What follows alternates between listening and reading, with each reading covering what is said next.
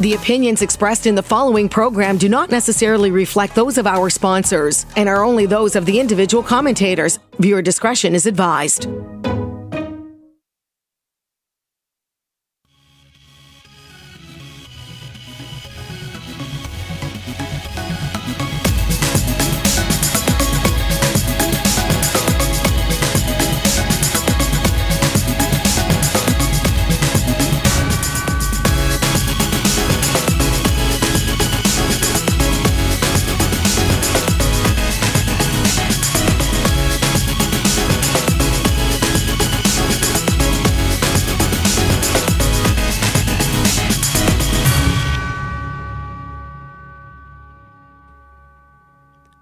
Good evening and welcome to the Raben Report. I'm your host, Elliot Raben, and with me is uh, my entire expert panel Christina and Anna. How are you guys? Good. How are you, Elliot? I am good. How are you, Christina? I'm good. I mean, Anna. Well, I feel good. I feel always happy when you say like expert panel. It makes me feel like in this topic, like I'm some kind of health specialist or economist or I feel kind of so stuff. smart. you know? Exactly. Like, thank you, Elliot. Well, anytime you know that's that's what I'm here for. I'm I'm here to to make you guys feel good about yourself, and you guys are experts, or the closest thing to experts I could get. So that's that's where we are. Uh, but also joining the panel is a special guest Hannah Salamon Vegh. Hannah, thank you for being here. Thank you so much for having me. It's an honor. Uh, you we we actually know you through Nina, so thankfully we were able to get in contact and have you come on the show as well. So again, thank you. I'm very excited for this. Can you can you tell us a little about yourself? Absolutely. So, my name is Hannah Salamon and I'm completing my Bachelor in Music in Music Research at Western University. I'm also the president of the Pro Life Club at Western University, and I have my own piano and theory studio. Amazing. Um, yeah, we were talking earlier uh, in the show that uh, my mom is also a, a music teacher, so we got we got a lot in common already. Yes. Uh, but coming up in 15 minutes, we'll be talking about our main topic, which is government lockdowns. But first, let's take a look at our top stories in our weekly recap, starting with the U.S. election 2020 check-in. Things are things are heating up while also calming down in the states. We've got uh, Georgia Georgia recount revealed some uncounted ballots. However, Trump still lost. Pennsylvania has certified their results. I, th- I believe Georgia now certified their results as well. And while Trump has yet to concede, the transition te- transition team has agreed to start the the process. So, for that to happen, does that mean Trump is in his way conceding? Uh, that's what indicates actually like if if the transition the transition is happening is because there is a certain level of acceptance from the U.S. President uh, Donald Trump in this case, and you know. Uh, honestly, at this point, this seems like an endless story. It seems like it, it comes in seasons because every time we, we learn something about the US election of this year. But we will have to see what happened. Maybe he's saying too much, Trump, in front of the media, but in the backside, he's actually just like, you know, backstage, he's just like, well, you know, this is what it is. Mm-hmm. Christina.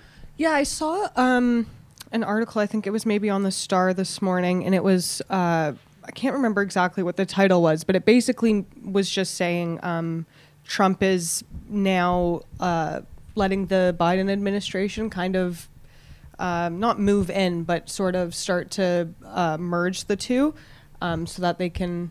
I don't. I don't know what the exact wording was, but basically, I think Trump has accepted his defeat. And Hannah, what do you think about all this?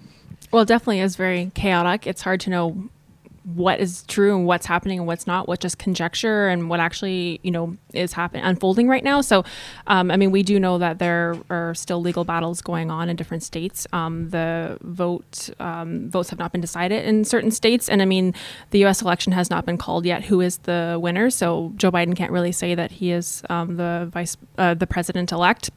Uh, I think we'll have to wait till those legal uh, battles are finished and the election is fully called to know what's going on. It'd be nice to have some finality, you know, either way. It's kind of hard when you don't really know what's happening or what to expect yet.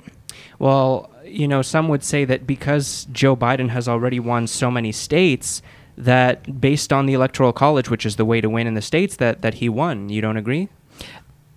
I would say I mean, the whole mail-in ballot, um, the mail-in voting system allowed for the possibility of tremendous voter fraud, and we just saw a lot of weird things happening.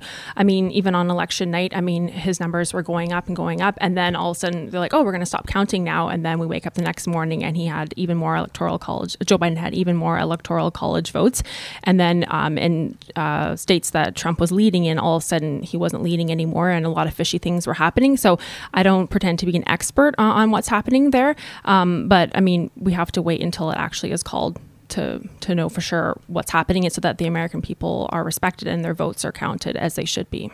So you don't think that Joe Biden is the president? Do you think he's going to be? Let's assume that everything's counted. Do you think that he will be? Okay, so it's very interesting. Um, I was about a week and a half ago when uh, I think it was on a Saturday when all the mainstream media all of a sudden at a coordinated time announced that um, Joe Biden was the projected winner, and everybody forgot about the word projected. That was clearly put in all the titles and in all the articles, and then everybody acted like, oh, he's the winner now, and you know he's the uh, president elect. So he's still projected to win. It's not been decided yet. Interesting. Uh, Christina and Anna, what do you think about that? Do you think that the fact that all those votes haven't been counted means that he shouldn't be declared the winner? he the thing is that um, there's there's no evidence and someone just commented um, it was Marcia she commented no voter voter fraud has been found anywhere almost every lawsuit has been tossed out and we're we're seeing now like even even um, his supporters like Fox News are getting sick of this rhetoric of him being you know, uh, the, the, that the election was stolen from him. And these are people who support him who have just had enough because there's no evidence. Um, so I, I, think, I mean, we, of course, we probably shouldn't um, just come to the conclusion and say, you know, he, he 100% won, but that's what it looks like. And there's no proof that that's not what, you know, what's going to happen. Well, we're going to leave it there for now. Obviously, next week we're going to check in once again to the shit show that is the United States election 2020.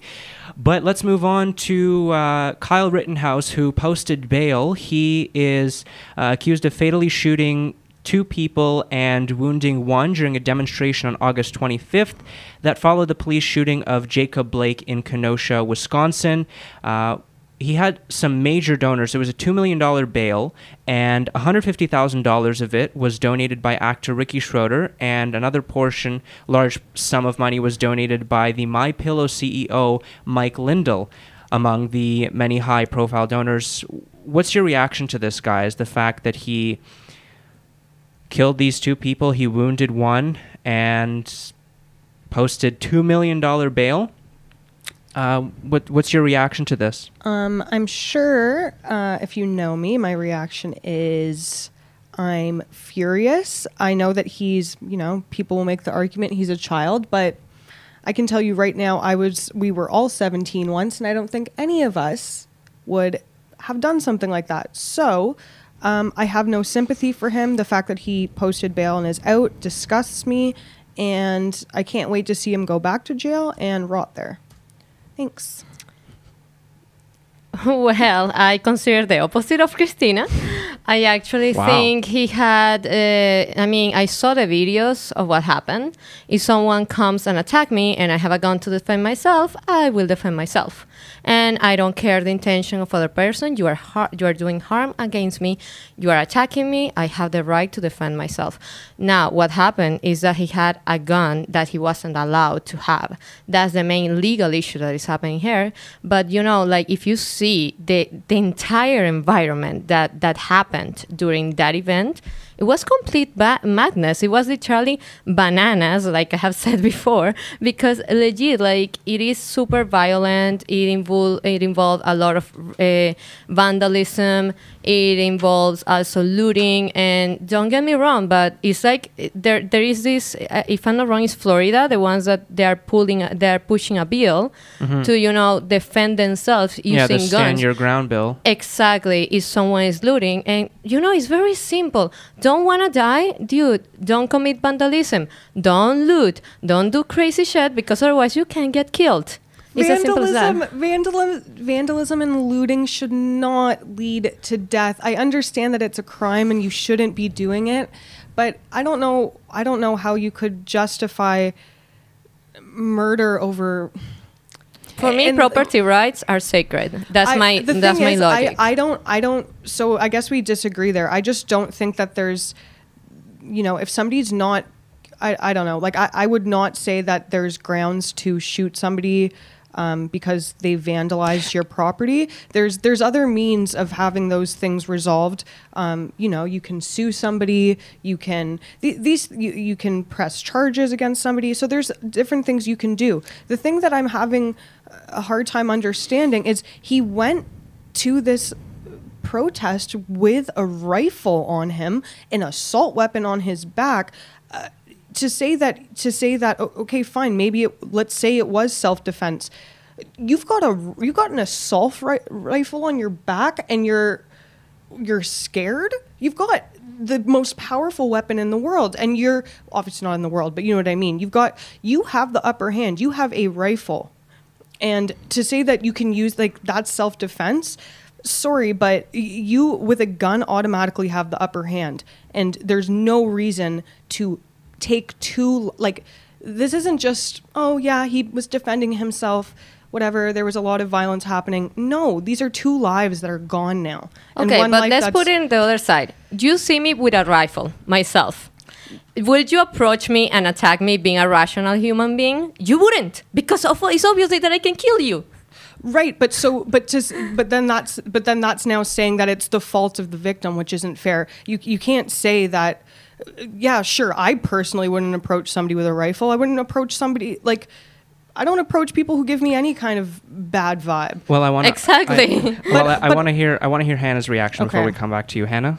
Well, I would say I agree with Anna on on this topic. So, I mean, we have to look at the context. It was a tremendously uh, violent and chaotic BLM um, protest that was happening, and they were looting and rioting um, and burning down businesses, many of them which were black. And Kyle came there to defend um, some of the business owners, and he was personally attacked himself by three different people um, in very violent ways. And all three of the people who attacked him had criminal records. One of them, been, one of them had been in jail for 15 years, um, and so he acted out of self-defense. Like I'm not, I'm not defending the fact that he killed them or anything like that, but he acted out of self-defense. And the whole circumstance is just unfortunate because when you know. Um, the police were not being able to properly deal with all the riots and the violence that was happening, then you have people with good hearts and good intentions that are coming to try to defend themselves and businesses that are being destroyed for stupid reasons. Um, and then unfortunate things happen like that. So basically, you know, it's a system that's falling apart, but I believe that Kyle acted out of good intent to help protect the That's the other thing that I wanted to add. Why is people reacting this way in first place? Unfortunately, it's because the police has failed to actually address all the acts of vandalism that had taken place and the lootings. Like I read this article what, by Reason Magazine, and it's one of the best articles that I have read regarding Mi- Ma- um, Minneapolis. No, sorry, Minnesota. That basically uh, he says like these police enforcement they felt once when they killed this man george floyd in a way that it shouldn't happen at all and then it felt twice because they let people do uh, like reorders do whatever they want Well, I mean, I would say a lot of the police have tried to do what they should be doing, and that's defending and keep uh, defending innocent people and keeping law and order. But with the whole defund the police movement, that's created a very toxic environment against police officers, and not a- they're not able to do their job properly. that's part of the problem i totally agree Christina. Um, I don't know. I don't see. I don't see how you can defend it. I don't care. Listen, if you're if you are attacking me physically, I understand. That's not what happened here. Uh, this is a 17 year old child who had access to a rifle for so in the first place he shouldn't have even been able to access that gun um, and now it just the, the the fact that this that this kind of thing I don't know. I, I, I just, I just, I, I don't know why people are not equally or more upset about, about all the violence that the BLM rioters Because- and protesters have done and the amount not- of, that's of, not of damage people- they've done and killing are- people too. People are not not mad about that, but but you can't. We're letting somebody off the hook for killing two people, and I, You know, I think plenty of people are angry about the vandalism, about the violence, about the deaths that have resulted from these protests. Nobody's saying that this violence is good, but to just throw this like away as self-defense, I just I don't And- I don't understand. we are going to have to move on because it's already we're already uh, we need an little past time. episode based on this only. Yeah. Wow. Good Hmm. episode idea. You looking into the future? Yes. I don't know.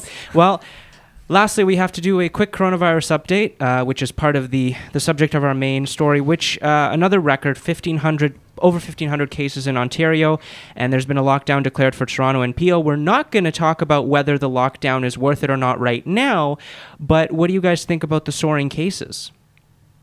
Well, we're having increased testing, and um, COVID is becoming less deadly. And um, even though we have cases, the death rate is becoming tremendously low, and it's not COVID is not um, posing you know nearly as much danger as it did to people in the beginning. Interesting. And Anna? Well, we have a second lockdown. We don't know what is going to happen. Like my forecast is that people are going to struggle more because on top of that we're entering the winter season. So many activities that people c- could do outdoors, they're not able to do it. Now they're going to be confined in their homes, which Mhm. is sad. Well, But we are going to discuss that further. Yeah, exactly. We're going to discuss that further. Uh, so now let's move on to our main topic, which is.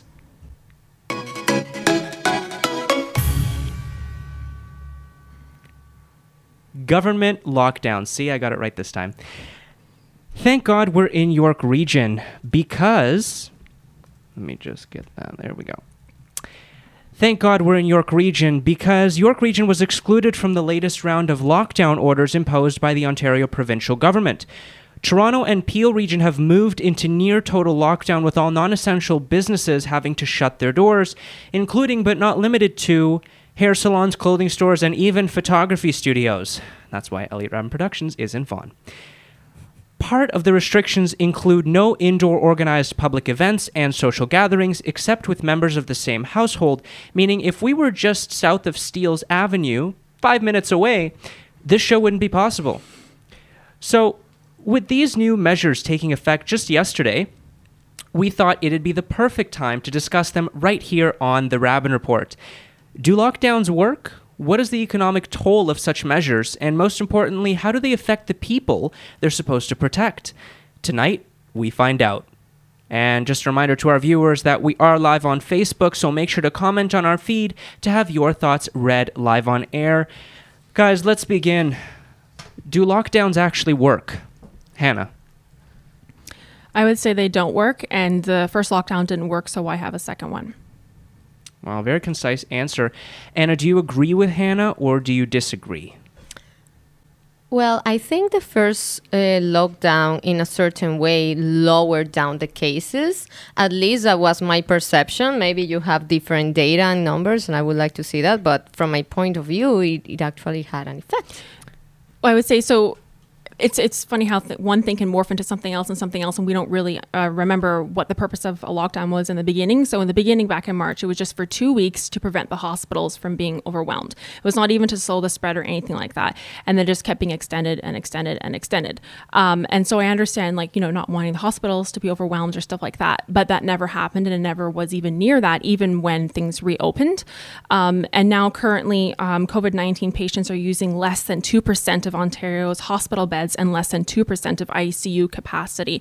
So it doesn't really make sense um, to go into another lockdown again, especially in these regions where, um, when the Ontario government re- released statistics about how COVID is spreading in Peel, Toronto, and Ottawa, uh, schools and uh, long term care homes were the greatest um, area where COVID was spreading, and those places are still opening open because they're government facilities, but everything else is shut down, including restaurants um, and gyms, where it was 2 or 3% or less um, of the amount of COVID cases were coming from there. Well, I don't think you can really shut down long-term care facilities. Well, I'm Well, they were, in a sense, they were shut down because the visitor Oh, in terms of visitation vis- stopped. Yeah, yeah, yeah. Yeah. Um, but Yeah. for a long time, the visitation was still happening. But now they've been stopped, Yeah. and there were some huge outbreaks in the beginning of the the pandemic in March. But now there's still there there are retirement retirement homes that are having outbreaks right now. So I think one thing with that is those are it's kind of inevitable when you look at this and, and I think we've come to learn that it, this doesn't just affect one population but it does uh, one population, elderly, are at a higher risk, right, of um, becoming very ill or dying from this illness. So I think it makes it makes sense that we're seeing it in long-term care facilities or retirement homes.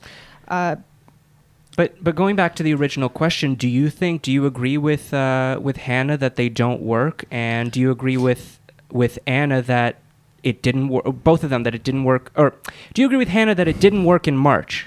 it worked in March, I think. You think? Yeah. Why?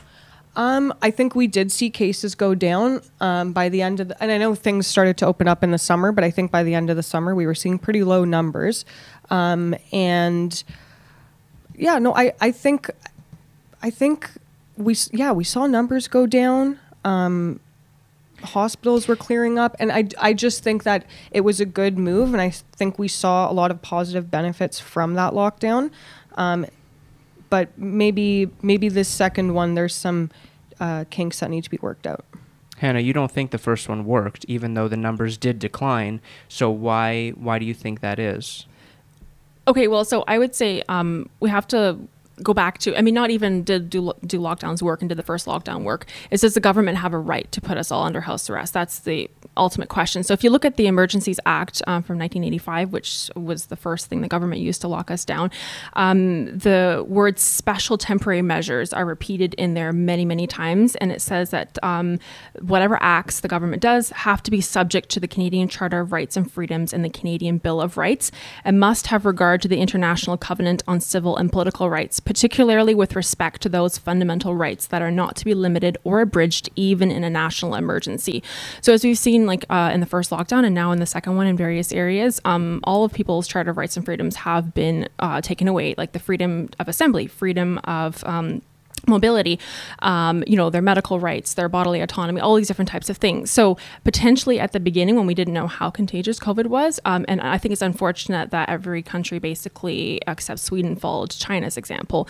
Um, but maybe at the beginning um, could be justified for a short period of time. But basically, all of the lockdowns now are absolutely unconstitutional, and we're going to start to see the legal battles starting in courts now. Have already started, but especially this weekend, with I know certain churches are going to be staying open, and certain businesses are like, "This is we've had enough. You know, you've destroyed you us." know that's that's what concerns me regarding this second lockdown and the reason is because i think that now people are not going to take it like they did in the beginning. Like people are going to start feel tired. People are going to start challenging the government. And honestly for me that's human nature. That certainly just starts happening. It happens in italy some weeks ago. Uh, i saw some news european news about how in some italian cities people started to protest. People started to violently react to the government putting another um, lockdown on them. So that's something that concerns me about this second lockdown because I can expect some challenges for for the government now. Yep. Christina. Um. Okay, wait. Can we? Is there? There, there was a lot of um, back and forth there. Is there like a, there was a specific question So that you started you, with? you brought up the fact, Hannah, that you believe that the government is infringing on the rights of people. Okay, yeah, yeah, Um, do you wh- why do you agree? Um, I think I, I'd agree to some extent when you look at look at it by definition. A lot of things that have been happening during this pandemic are um, infringements on our, you know, our, our individual rights. Um, however, I think I think we need to understand that, or we need to accept some exceptions when it comes to um, a worldwide pandemic where people are becoming so severely ill and people are dying. I think we have a responsibility as a society to get things under control because um, I, I could be, you know, other people may not feel the same way, but I care about more than just myself. I care about the health of, you know, everybody around me and my loved ones and people I don't know. I, I don't want people dying from this disease.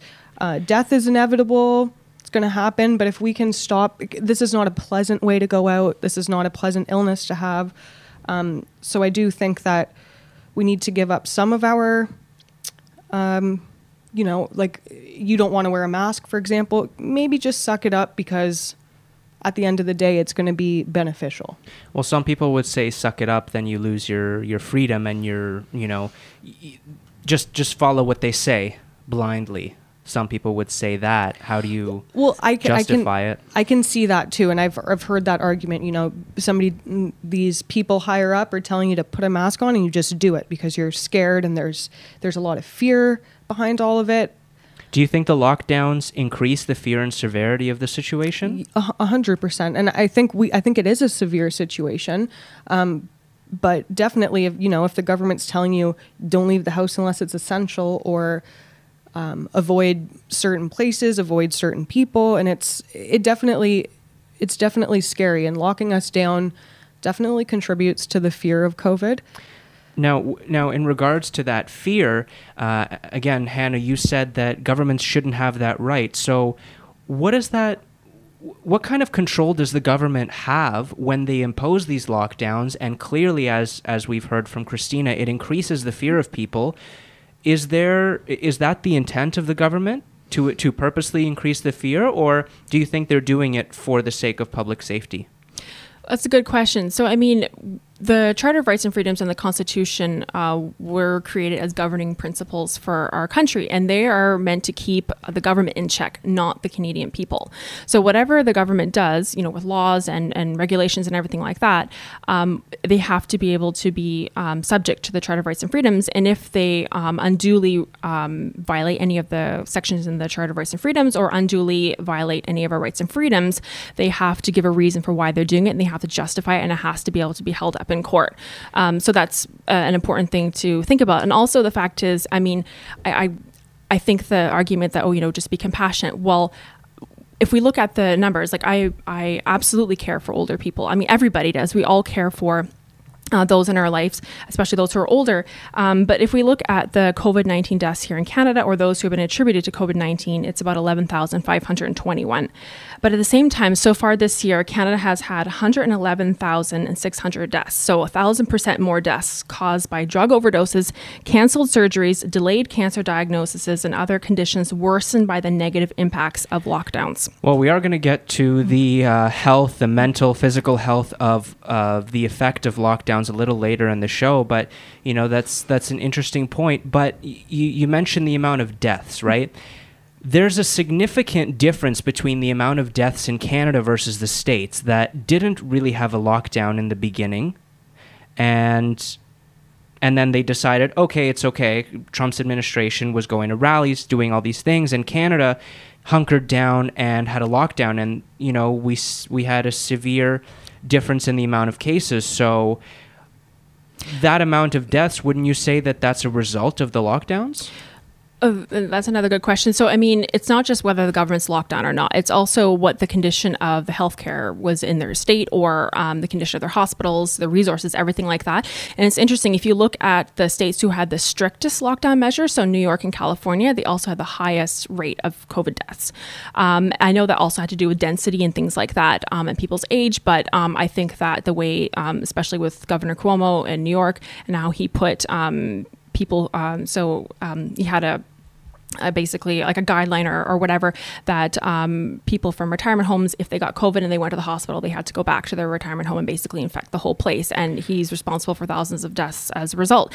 And then if you look at uh, Governor Kristi Noem of, um, um, oh my goodness, which is her state again? Um, Pennsylvania? North Carolina, I think. Okay. Oh yes. Anyway, um, so one of the um, more spacious states. Anyway, um, Governor Kristi Noem, though, she's a huge example of giving the people the knowledge and um, giving them the information of what's going on and letting them, basically putting in small guidelines, but letting them be adults and make their own decisions for themselves. Well, Tanya actually agrees with you in one sense. She says that uh, lockdowns cause more deaths than the virus because people are, you know, it comes back to the health and everything. But but you said that the lockdown causes more COVID-related deaths than than non-locking it down. Why? Why do you say that? No, I'm just saying that um, no, we've seen more deaths from other things because of canceled surgeries, because of suicides, because of overdoses, everything like that. In some provinces, they've had more deaths from overdoses and suicides than COVID. Okay, so let's move on then to the to the economic impact of lockdowns. So the lockdown happened in March. There's a new lockdown in Toronto and Peel.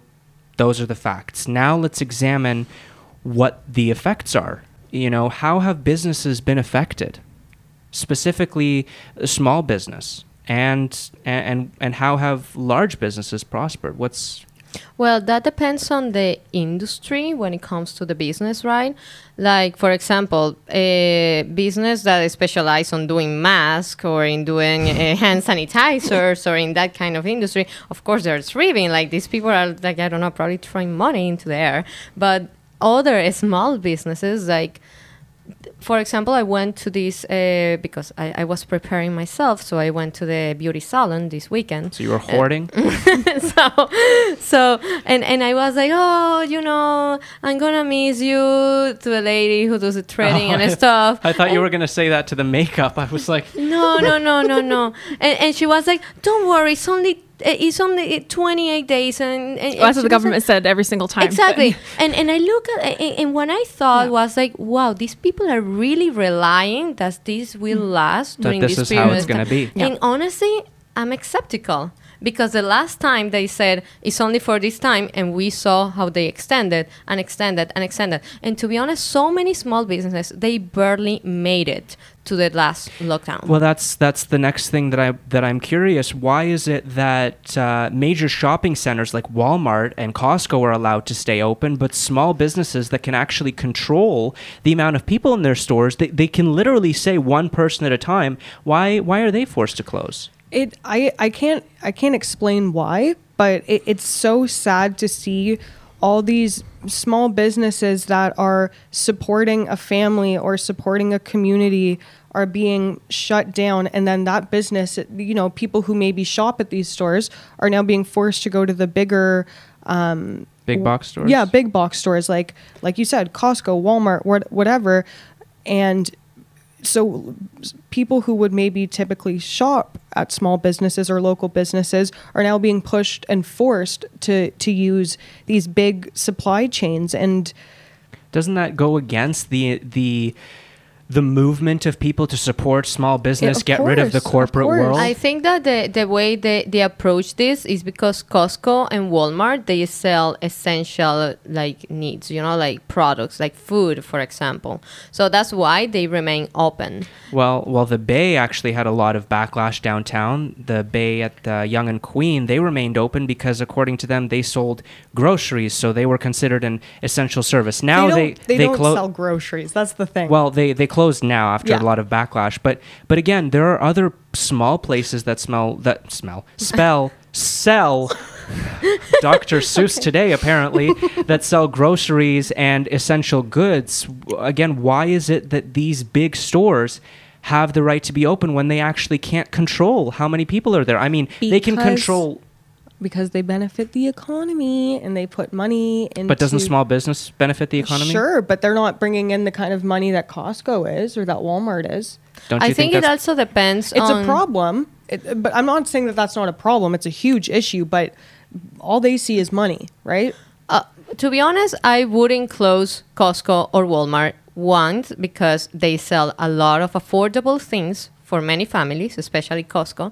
Second, they are employing a lot of people. I know a lot of people that they they told me, you know what, I don't want to rely on a government program. I don't want to receive money for doing nothing. So they actually went to work for Costco. And the problem here is why do you have to shut down small businesses that are also selling essential products? So, what is the right uh, approach? Don't don't um, stop or close down these small businesses. That's the approach that I will take. Now, Hannah, you are a music teacher. How did this closure? Uh, do you live in Toronto or Peel? Uh, no, so I live in London, but I mean, Okay. obviously, I was affected by the first lockdown. Um, I mean, I don't think there's anybody, whether they own a business or not, who's not been deeply in- impacted by the lockdowns. But yeah, I mean, um, obviously, for I guess for me, it affected me like on a little bit lesser scale because I just had to move my students online. Um, but yeah, I mean, some students have, you know, I have students who are coming in person now, and it's wonderful. But some students are still online, and um, they're very worried about the virus. And you know, I don't know when we'll be able to have in-person recitals again. And honestly, it just breaks my heart. Um, you know, like one of my students, she's 12 years old, and you know, she goes to school, and she's going to school with many people every day, but she still doesn't feel comfortable coming, you know, for a piano lesson because her parents are trying to limit how many people she sees. And you know, she told me she's like, I'm so afraid of dying from the virus. I'm like, I can promise you, like 99% chance you're not going to die from the virus. And honestly, I, I find it so sad how the media has, you know, stirred up absolute hysteria, and. and if we just look at the facts, they don't they don't support that. So, um, but I mean, for big government, um, the bigger the government gets, the more it just they pad their own pockets and they support you know basically corporate bailouts, corporate welfare, everything like that. And it's always the little person. It's always small businesses who lose out by big government. So you would obviously agree then that it's a problem that these big businesses are allowed to stay open, um, and the small ones. Well, I don't think it's a problem that they're allowed to stay open. I think it's a problem that small businesses have to shut down, and the government doesn't have the right to tell anybody whether they're essential or not. If anything, I mean, the government needs to, you know, chill out and to have time out. Like honestly, the government is just it's not a blob of unidentifiable things. It's people who we elected to represent us. So that's like giving someone your wallet to go to a store and buy one thing and they buy the entire store. And it's like, well, sorry, you give me your wallet. That's what the government's done with the trust that we've given them. And I think we maybe need to reevaluate what the government's definition of an essential business is because there's a lot of things that have had to close down that are essential. And that, Um, that's exactly where I was going after you mentioned essential services, Hannah. And now that you mention it, Christina, what constitutes an essential service, and how does the government uh, have a have a right, or how do they define it? Well, they're they're also telling people what is and what isn't essential, and there's things are different things are essential to different people. Yes. Um, and and and I don't think I, I agree that we need to limit our contact with people, and that we do need to.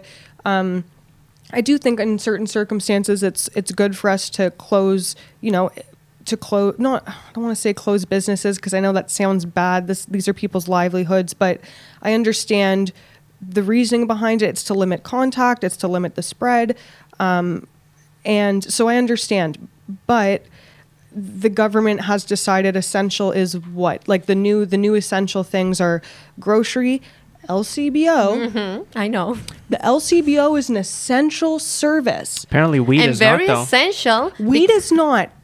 Very essential because every time I go to, I pass by the LCBO near my home, there is a big line. It reminds me of Venezuela, imagine. Yes. It's true. Mm-hmm. Do you? What do you think of that? The fact that LCBO, uh, the fact that LCBO uh, is an essential service. Well, I think especially now with churches being shut down again, and you know, Peel and and um, uh, Toronto. Toronto, yeah, Toronto, and then Ottawa. Uh, yeah, it's amazing. You can be jammed in in, in Loblaws. You can be jammed in you know li- lining up for Loblaws, but you can't be spread out in church and and or you know your synagogue or wherever your place of worship is. You know, um, so like Christina said that you know everybody has their own things that are essential to them. And that could be their one thing you took away for them. Like even like otc toronto the the gym that's been in the news a lot it was just devastating. You know they had followed all the protocols and many restaurants they had created outdoor dining centers they had all the plexiglass and all that. They were told they could reopen and doug ford went to otc toronto and he's like oh we're going to allow you to reopen and all that. And they're like oh good. And then he puts them in a red zone and then he completely locks them down and now they're going out of business. Now, we actually had a you know a, a restaurant that defied orders today, Adamson Barbecue in Etobicoke defied orders. They had indoor dining and you know the cops were called and after that there was a huge line for for their food. So in Good a sense move. yeah, in in a sense, the backlash and potentially the fine that they have to pay worked in their favor. Um, again, restaurants control people who.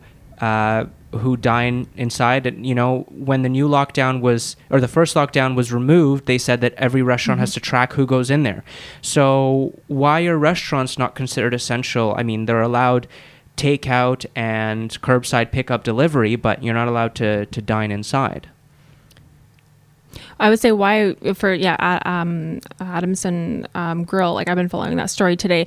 Like why was it safe to sit in his restaurant yesterday but not today I mean, like, so is the magic, you know, cut off, and also with the curfews that are being, you know, instated in some states, um, it's like, it, honestly, so many of our government officials have become super um, superstitious, to be honest. Like, you know, COVID's this like magic ghost that only comes out certain times and only in certain places, right?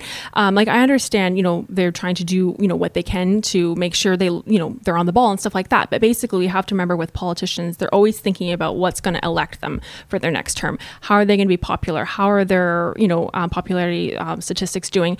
And also with the unelected health officials that are also having a massive voice. Um, they have never been affected once by any of the um, pay cuts that we have taken or the jobs we've lost. Same thing with the politicians; they haven't lost, um, you know, a dollar in their salary. I think that if they were losing the amount of money in a proportion to what we have, they wouldn't be doing any of these things. Because basically, if someone's you know deciding things for you in your life that don't affect them at all, um, you better be you know better think twice about that. Yeah, actually, I was just reading uh, about the economic impact in Canada. And just when it comes mm-hmm. to the new federal spending, they are going to add mm-hmm. 146 billions to the debt of federal spending. And the, you know, this spending, I'm going to come back mm-hmm. to you. How have the CERB, the CESB, and the CRB programs affected uh, this this economic downfall? I should say. Yeah, like just the nominal GDP of Canada is expected to fall 12%. And you know, these these are crazy levels and and to be honest, I, I don't know where the government is getting the money anymore. They're printing it. Exactly. That's what I'm afraid of. That's yeah. what I'm afraid of because that will go, will translate to inflation in mm-hmm. the future. Yes. And believe me, I know how mm-hmm. hyperinflation looks like. You yeah. don't want it in your life. Yeah, you're talking about what's going on in Venezuela? Mm-hmm. mm-hmm. Yeah.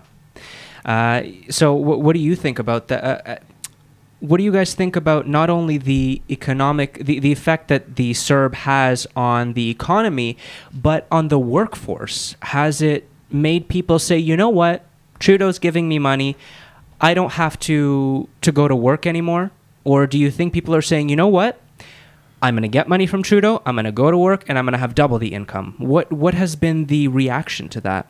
I think we we kind of touched on this in our in our first COVID um, episode, and or no, it wasn't that. It was the uh, the coronavirus part two, the UBI, maybe the UBI. Yes. Yeah. yeah. We, we okay. Yeah. Yeah. So um, I think that there there's there is probably. S- studies have been done where people who receive universal basic income, which is different than CERB, but let's kind of make a comparison. Yeah. I mean, um, in a um, sense, it's similar to it is. It is. Income. So if you make the comparison, there's there's a lot of places where there's no evidence of it actually affecting the workforce. This I feel is a different circumstance because the workforce kind of has to. It, you know, like if you're receiving universe or UBI, then that's not necessarily that's during a time where we're not going through a pandemic. But in this scenario, um, I think it's something that we we need because people are out of work. People are being forced out of their jobs too, um, not not on their by their own will. You know, I think a lot of people, um, unless they're you know they they have um, some kind of health condition where they where they can't expose themselves to the virus. I think a lot of people wish that they could still be out there working and making their own income. I think we have we're, you know, I think Canadians are very prideful. Canadians are hardworking people, and I and I do believe that people would be working if they could. So I can see where it's definitely a system that's being abused, um, but it is essential. Um, for these workers who you know are out of out of a job. And let's talk about let's go further into these workers because the the key here, and I think the most important part of this discussion is the effect on people, the physical mm-hmm. and mental health of the the people that are under these lockdowns, that are uh, you know suffering under this pandemic. How have people's mental health been affected? Because you know there are a lot more suicides happening now that the lockdowns are happening.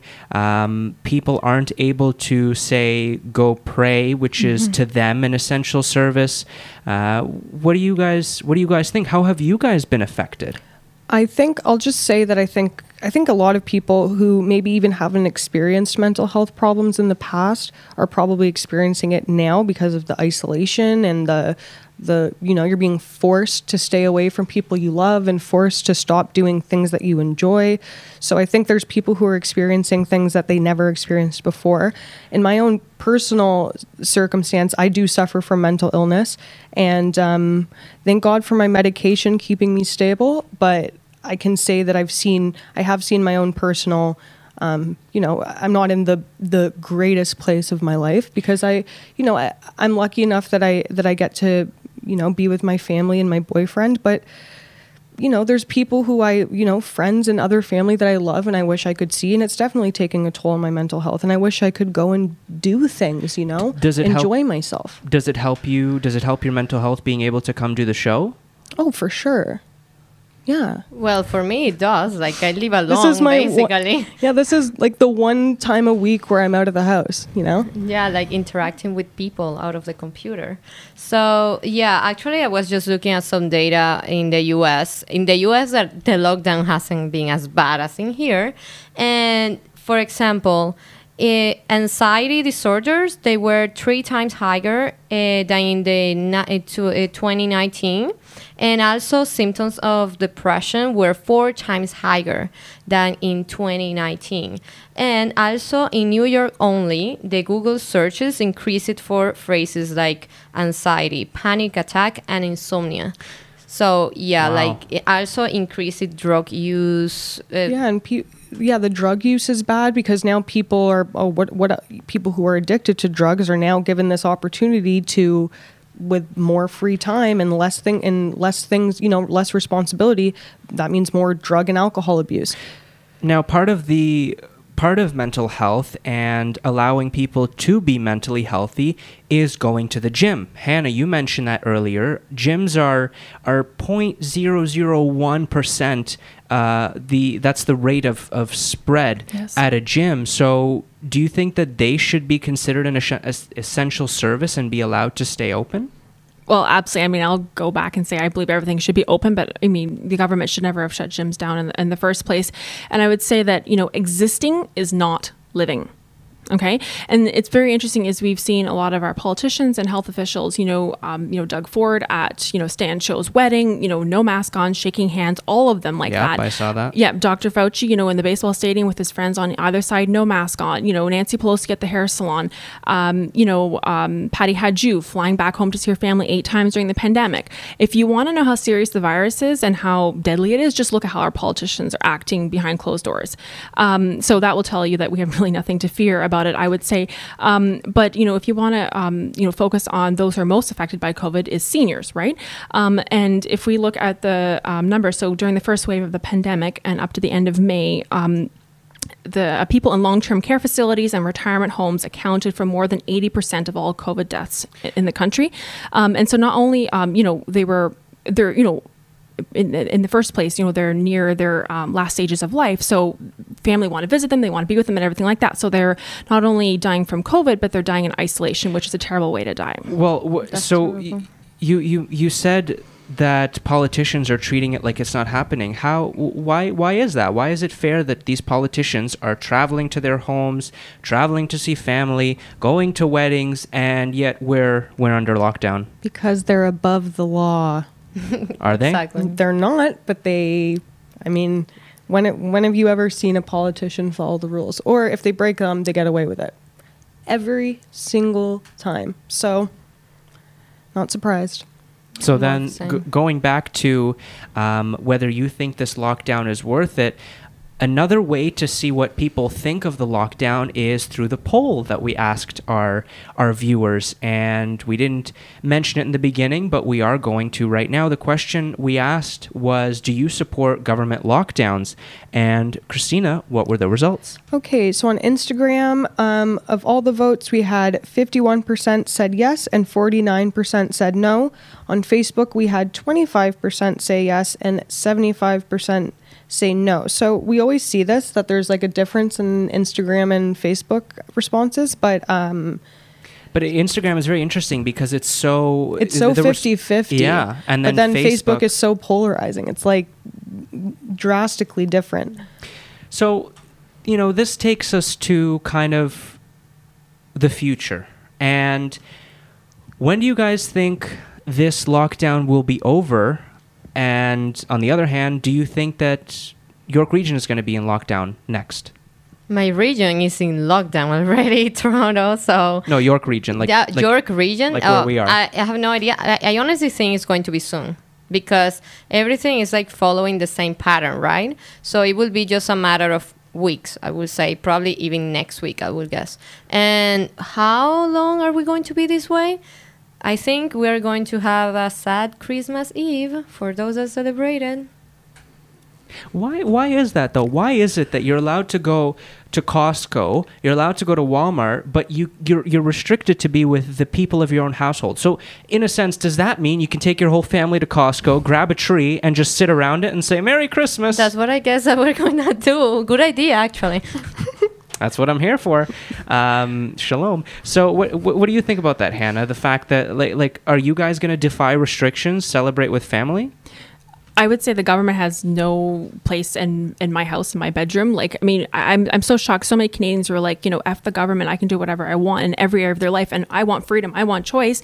And then now they're like, oh, we must obey absolutely everything, you know, the government says, you know, including Dr. Tam saying, um, you know, what we have to do during sex and everything like that. Like, how dare they? I mean, how, how arrogant can you get? So I think the lockdowns will uh, continue until enough people push back and until enough court um, battles ensue and the government's put back in their place. And I just want to also say, you know, I'm not against government. I believe in small government. I'm heavily involved in politics myself. So it's not like, oh, they're terrible and I'm good, you know? But um, we have to keep the people that we elected accountable.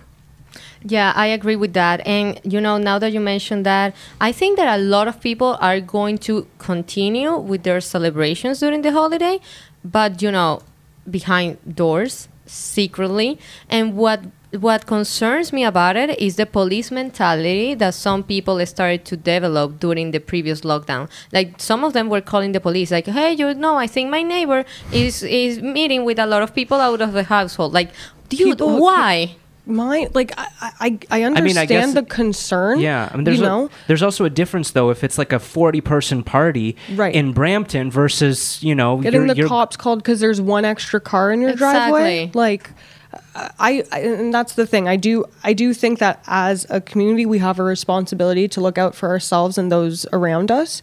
Um, but there is there definitely people think that they now have have The the, right to yeah the authority to you know uh, and I'm gonna I'll just admit it I get so un- like and I, I'm I this whole thing has given me so much more anxiety than I already have.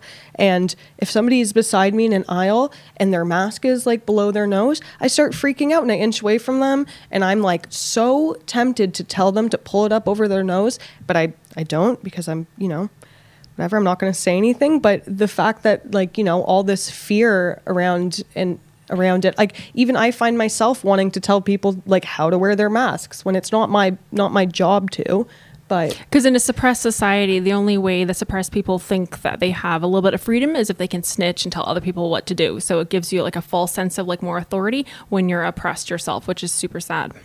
That's a very Damn. interesting interesting way of putting it. i guess i'm impressed Yeah, You are. We're, we are. At We're, this we point, are. we're all so Yeah. we're all we're all oppressed. So, uh, you know, do you guys think that this lockdown, first of all, will be only 28 days, and second, wi- wow, you're already shaking your heads. Let me get No. that on. Uh, uh, and do you think that it's actually going to be worth it? It's not going to be 28 days because they said that last time and it wasn't 28 days. So I don't believe them. That's all. yeah. That summarized my opinion too. Like they they say the last time that it was going to be s- this certain amount of days, and they just continue extending, extending, and, and you know, it's it's going to happen. Lucky for the people who doesn't have annoying uh, neighbors and can meet in their house and invite friends. In my case, I live in a condo, and even the security person is like, now you're not allowed to to have this amount of people. And if I bring someone else, they they phone me like legit, So and they you, can call the police. If you go up to your apartment with somebody, they will tell you no. yeah. Okay, like n- no. See? Crazy word. Bec- because the other thing is, I know that they say that you're only supposed to see people in your household, but aren't there exceptions? Like if it's somebody like a caregiver or somebody that there, you there, need. I believe there are exceptions. Okay, yes. so how do they know? How Well- do they know you're not? It's not somebody who's uh, taking care of you. For example, last last Friday, I had some friends, and the the restriction was maximum ten people per apartment, and my friends were like five, and then I received a phone call. You are now not allowed to have ten people in your apartment. You are you are only allowed to have like seven, and it's like and they're counting, and it's like insane. Like the thing dude, is, though, that's your that's your space that you're paying for. That is your. So that's the thing. I understand telling people not to do it, but since but now we can just because you live in a building, now they can tell you what you can and can't do in your own apartment that you're paying for. That you- Exactly. it is your property. Well, I would say whatever happened to my body, my choice. Does that only apply in the case of abortion? Like, what about what, what about everything else? So I think um, it's it's sad. Like I just use this analogy all the time. It- just say that you know you had a friend and they had a you know a boyfriend who was super abusive and told them you have to stay in your home forever. You have to wear a mask if you go out. You have to do That's this. You can't go see somebody else. You can't do this. If they if he controlled every aspect of her life, you'd be like, oh my goodness, my friend is in serious trouble. We need to get help for her. But just because it's the government, it's okay. And and I think that you know we naturally you know defer to authority in some ways because we're like they know more stuff like that. But whatever happened to us, whatever whatever happened to our own brains and That's- our own that's the rational thing that I abilities to to, evaluate the information that we're given by the government. I know that we're close to finish, but domestic abuse, mm-hmm. domestic abuse has Yes. increased people. There are Yes. so many women, and I'm sure men too, that are stuck in abusive relationships that they can't get out of because of this lockdown. They can't move mm-hmm. because, you know, there aren't there aren't uh, apartment showings or whatever happening right now. Uh, they're not working, so they don't have the financial stability to do so. Uh, this all these things have have been shut down. Now there's all these these people who are stuck being abused um, and and apparently the abuse uh, the these women have and men have been abused in the past so they've been in long-term abusive relationships but the lockdown has caused the abuse to be more severe That's Yeah. crazy. Well, No. I do want to mention that uh, a great organization is the Elspeth Heyworth Center for Women for women in. Oh, there goes my camera.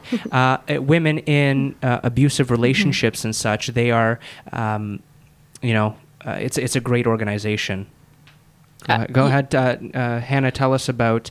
Um, again, you know, we had a comment from from Jake Benaim. Christina, you want to read the comment? Yeah, so I actually really like this comment. So he said, "We can have reasonable discourse on best health slash safety practices, but calling health professionals arrogant for doing their job and telling us what activities pose an increased risk in virus transmission is a bit of a stretch." How do you respond? Well, I would say they're they're learning um, just as much as we are, right? They obviously have more information in some cases than we do, um, but they're you know every day they're changing. Oh, wear a mask and oh, don't wear a mask, or do this or don't that, don't do that. So it's changing all the time. Um, so this virus was new. I mean, obviously it's more we know it more than we did at the beginning, but um, they were just receiving the information just like we were. And I understand that they have degrees and everything like that, but they have to be held accountable, and we have to think about who's lobbying them, why are they doing what they're doing, um, and we have to listen to the doctors and the nurses who are speaking out from so many hospitals saying the hospitals are empty. I have a very close family member who works at one of the largest hospitals in Toronto, um, and she said the the ICU was never um, overrun, and um, basically um, they're dealing with so many other um, illnesses and, and regular surgeries and all that, and there's practically no COVID people there. So if they're silencing the regular doctors and nurses on the floors in the hospitals, um, we have to question um, the health officials who are just sitting in their ivory towers telling us this and that, whatever. Yeah, and I, and I think another uh, just to, to add to that, we we can we see examples of where they misled us already, right? Like they were saying you don't need to wear a mask back in February, and now you now it's literally a law that you have to. So I I, I do understand that. I think I, I think what I like about Jake's point is like we obviously I don't think any of us here have you know a medical education and I, I do think we need to put some trust into these people.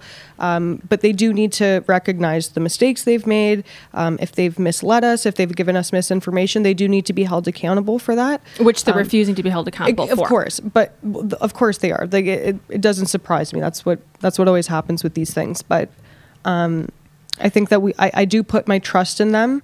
Um, maybe i'll be skeptical about certain little things like Yeah, but- because- but, for the most part like I, I myself am not qualified and i don't know enough to say that to you know to come out and say that they're giving me incorrect information I've but if they're not r- following their own information, Exactly. of course That's the problem. yeah that's a problem. So, politicians, follow your own advice. That's that's pretty much the advice that we can give you.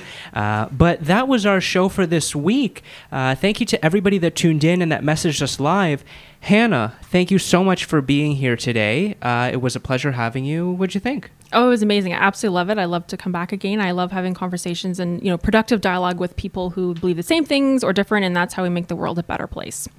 listen to one another and, and that's that's that's that's what the show is all about.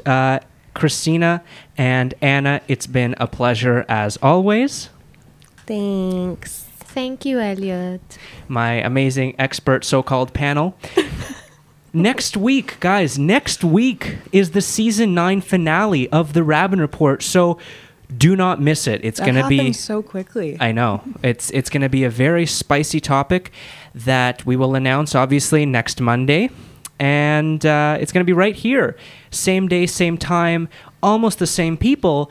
That is, if we don't get locked down. I'm Elliot Raben. Have a good night, everyone.